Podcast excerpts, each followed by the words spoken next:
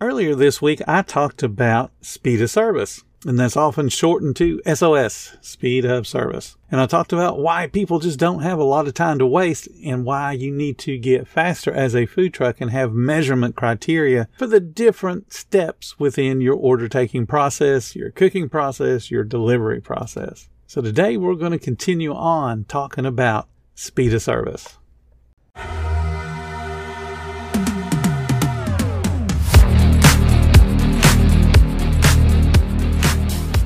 Welcome to the 10 Minute Food Truck Training Podcast. My name is Bill Moore. I am a food truck business coach, author of five food truck vending books, including Food Truck 101 and Food Truck 201. This podcast is all about helping you start and grow your food truck business. Mom deserves the best, and there's no better place to shop for Mother's Day than Whole Foods Market. They're your destination for unbeatable savings, from premium gifts to show-stopping flowers and irresistible desserts. Start by saving 33% with Prime on all body care and candles. Then get a 15-stem bunch of tulips for just $9.99 each with Prime. Round out Mom's menu with festive rosé, irresistible berry chantilly cake, and more special treats. Come celebrate Mother's Day at Whole Foods Market. So you spend a whole bunch of, of, time and money, perhaps, marketing your food truck. You get on social media, let people know that you're out and about. You're doing everything you possibly can to get people to come to your food truck, and then you screw it up by being slow as molasses. How can you prevent being slow? I talked about every step in the order taking process needs to have some type of time goal. For example, if you go to most fast food restaurants, they expect the drive through window to be answered within five seconds of the little warning bell that goes off in their headsets. The headset's timing mechanism is typically linked to the POS system so if the POS system isn't started ringing up something in five seconds, there's a little warning that goes off and says, hey, y'all are too slow to answer. You need the same thing on your food truck. There needs to be that time goal. Somebody steps up to the window, we're going to greet them within so many seconds. And the greeting doesn't necessarily mean that you're going to have to take their order at that point, but you acknowledge that they're there so that the guest knows you're going to be there momentarily to take their order. Once you step up to officially take the order, there needs to be a time goal for that too. Now, what should that time goal be? What you want to look at is the number of orders that are being placed per person. So if one dude steps up and he's ordering for his whole office and there's 20 different sandwiches and combinations of food on that order, obviously you're going to take more time to get that order out of him. But there needs to be that goal. So if he is truly ordering 20 people's worth of food, then each one of those people's order should be taken in a set amount of time. I would say probably are looking at 20 to 30 seconds per order. That would be getting the main product out, you know, the sandwich, whatever it is, making sure that it's dressed the way they want it to be dressed, talking about a side, talking about a drink, and then suggesting selling a dessert. You get that out in about 30 seconds, you're doing really great. And if family of four steps up, then you're giving yourself 30 seconds per family member. So it's not like you're trying to cram a big order into that 30 second space because you can't. And the kitchen wouldn't be able to keep up if you could. But what you want to do is make sure that you're treating each order with the same time respect as all the other orders. Whereas, so going with that 30 second goal, all you've done now so far is taking the order. We still got to do the cash transaction. We got to do the credit card processing. We got to do something else to get the order closed and then get the guest out of the way. So whatever your procedure is, perhaps you run the credit card, you do the cash, and you tell them that the order is going to be up in just a couple of minutes. And if you would, we are going to give you this pager or give us your cell phone number and we'll text you. Whatever your procedure is, all of that has to be accounted for in a conversational way with a time goal. Ideally, every food truck that I work with, the very first speed of service time goal is to take one order per minute. So, hi, welcome to the food truck. May I take your order, please? And then let the guest tell you what they want. Then you repeat the order back to make sure you got it right. Okay, I have your order as one cheeseburger with extra onions, no mayonnaise, one order of french fries, one can of soda. Would you like a couple of cookies to go along with that today? And then the guest answers. And then you say, awesome, that's going to be $10.50. Then you do the cash transaction or the credit card processing. Okay, sir, here's your change. Here's your receipt. If you will step off to the side there, we will call out this name or this number here in just a couple of minutes. Your food will be ready. Or you give them the pager.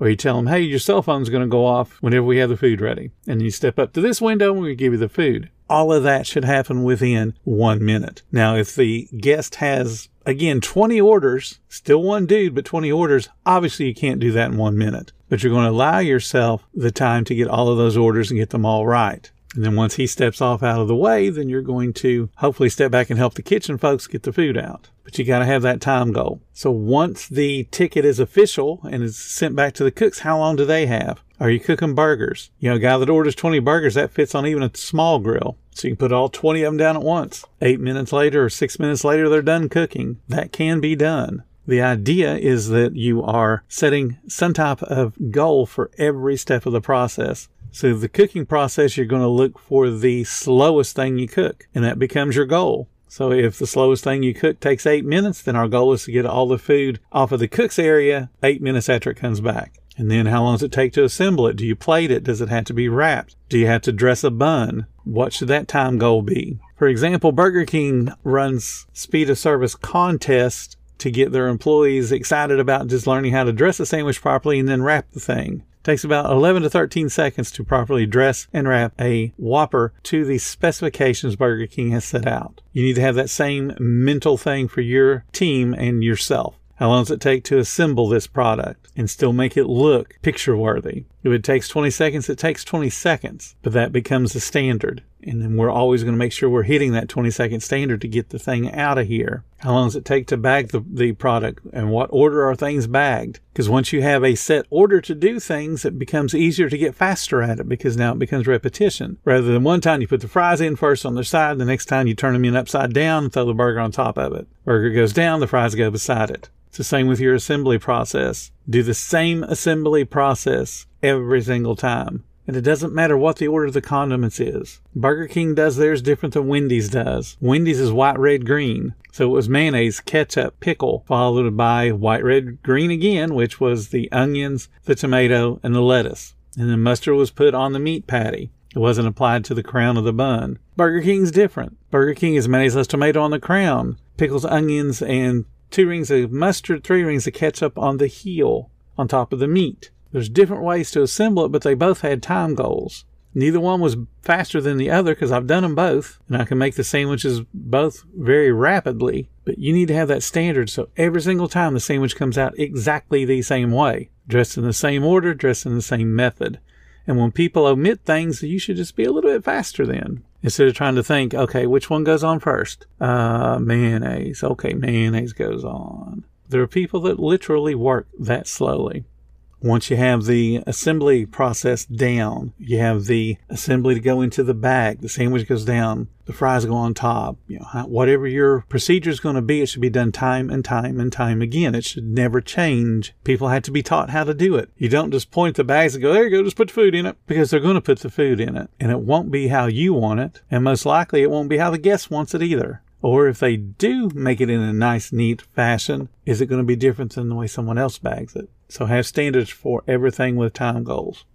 So once the food is done, how do you communicate to the guest? That's a part of speed of service because the speed of service timer doesn't end till the guest has the food in their hand. Not that it's done and sitting on the counter waiting on them because you have to take responsibility if they don't hear you call out their name or they don't notice that the pager's going off or they don't hear their cell phone beeping at them. Whatever that method of communication to the guest is, you're still responsible to get that food into their hand. If you're one of those owners that, ah, once it's done and I push the button, they don't show up, it's on them. I don't care. If you don't care, get out of the business. Yeah, you have a business to run, and guess what? Part of running that business is getting the food out of your kitchen into your guests' hands. Yeah, it's a pain when they step away. You guys know I ran a Burger King, and Burger King will give you the little ticket number say, We're going to call out the ticket number when your food's ready. And then you call it out and they don't come up. They don't hear you. They went to the bathroom. They went outside to smoke a cigarette. They did something that puts them out of hearing the number, or they just completely forgot the number and had no clue. You don't leave the sandwich and the fries sitting on the tray and walk away. Go, I called the number. It's on him if he don't come get it. Doesn't work that way. You go the extra mile and you get the food into their hands. You chase them down, and yeah, that's a pain. But if this is the hospitality industry, it's not the ah, screw you. If you don't pay attention, that's on you, dude. That's not how this industry works. You want to be successful, you go the extra mile you want to fret and worry about paying your bills all the time, then do those things that show you don't care. Because if you don't care about your guests, I can guarantee you they will not care about you. Speed of service matters. Doesn't matter what you sell. Barbecue place doing all scoop and serve should be ridiculous fast. There's one little place here in our town that he can wait on way more people than any other food truck and get the food out quicker because he's all scoop and serve. His average line, because he moves so fast, is only about 12 people deep when everybody else is about 20 people deep. And then the people get the food. I sat and timed him one night. He was consistently three minutes or less per order. Once they stepped up and placed it, it was in their hands three minutes later consistently. What that means is he understands how to move people. And his team that's assembling those plates knew exactly how to portion and get the food on the plate in a neat manner and then get it in the guest's hands. That's speed of service. And people will favor him and he ends up being one of the busier trucks, but you can't tell it to look at it because he never has a line. He's moving his line. And they don't appear to be hustling. They just are doing it. So the moral of the speed of service story is set time goals. Have some method of verifying those time goals, either your POS system if you have a KDS, some type of system that verifies you're going as fast as you think you are. And then if you're not going as fast as you think you are, figure out how to go as fast as you should be. No one should have to wait 30 minutes on their food. Certainly no one should have to wait 45 minutes or an hour. That's just irresponsible. That's you kidnapping their money and holding it for ransom because the guests can't leave. They already paid you. Gotta remember, we're in the hospitality business. You can make a whole bunch of money in this business if you know what you're doing. But you can't make money in this business if you give excuses like, oh, I'm cooked order. It's going to take us a while. It just doesn't work that way.